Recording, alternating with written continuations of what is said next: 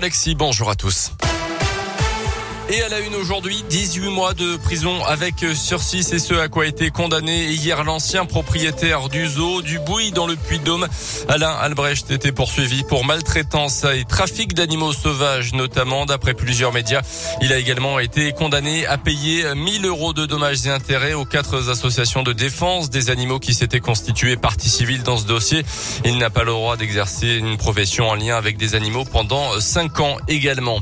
Zoom ce matin sur le nouveau livre de Fanny Agostini, la journaliste née à Beaumont dans l'agglomération clermontoise, a quitté Paris il y a maintenant 2 ans et demi pour revenir vivre au plus proche de ses racines ici en Auvergne.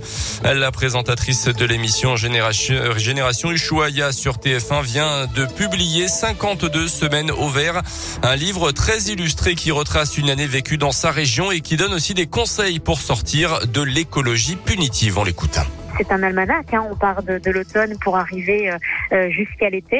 Et vous avez des conseils pratiques, ce que l'on appelle vulgairement des do-it-yourself, mais qui vont au-delà de fabrique toi-même ton déodorant. Plutôt dans des do-it-yourself un peu plus élaborés, comme pour se passer de produits exotiques, comment trouver près de chez soi l'équivalent. Je parle de l'aloe vera de nos campagnes, je parle de comment faire pousser du gingembre chez soi et même en appartement. C'est très varié, très riche. Et l'idée étant d'apprendre et de surprendre. Un almanach parce qu'on ne change pas du jour au lendemain. Une année, c'est le temps qu'il faut pour évoluer.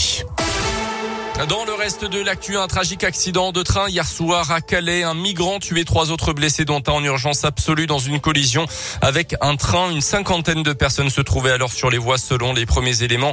Un accident qui rappelle celui survenu au Pays Basque il y a quelques jours où 3 migrants d'origine algérienne avaient là aussi trouvé la mort percutée par un TER.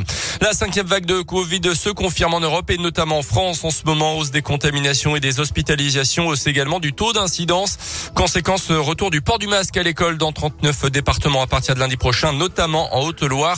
Sans surprise, le Sénat a rejeté hier le projet de loi vigilance sanitaire ouvrant la possibilité de recourir au pass jusqu'à fin juillet prochain. L'Assemblée doit voter dans la journée une ultime version du texte.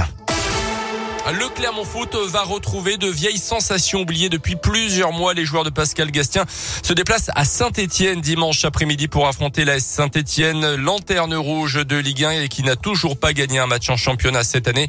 Malheureusement pour le public auvergnat, qui se faisait une joie évidemment d'assister à cette rencontre. Le match se jouera à huis clos.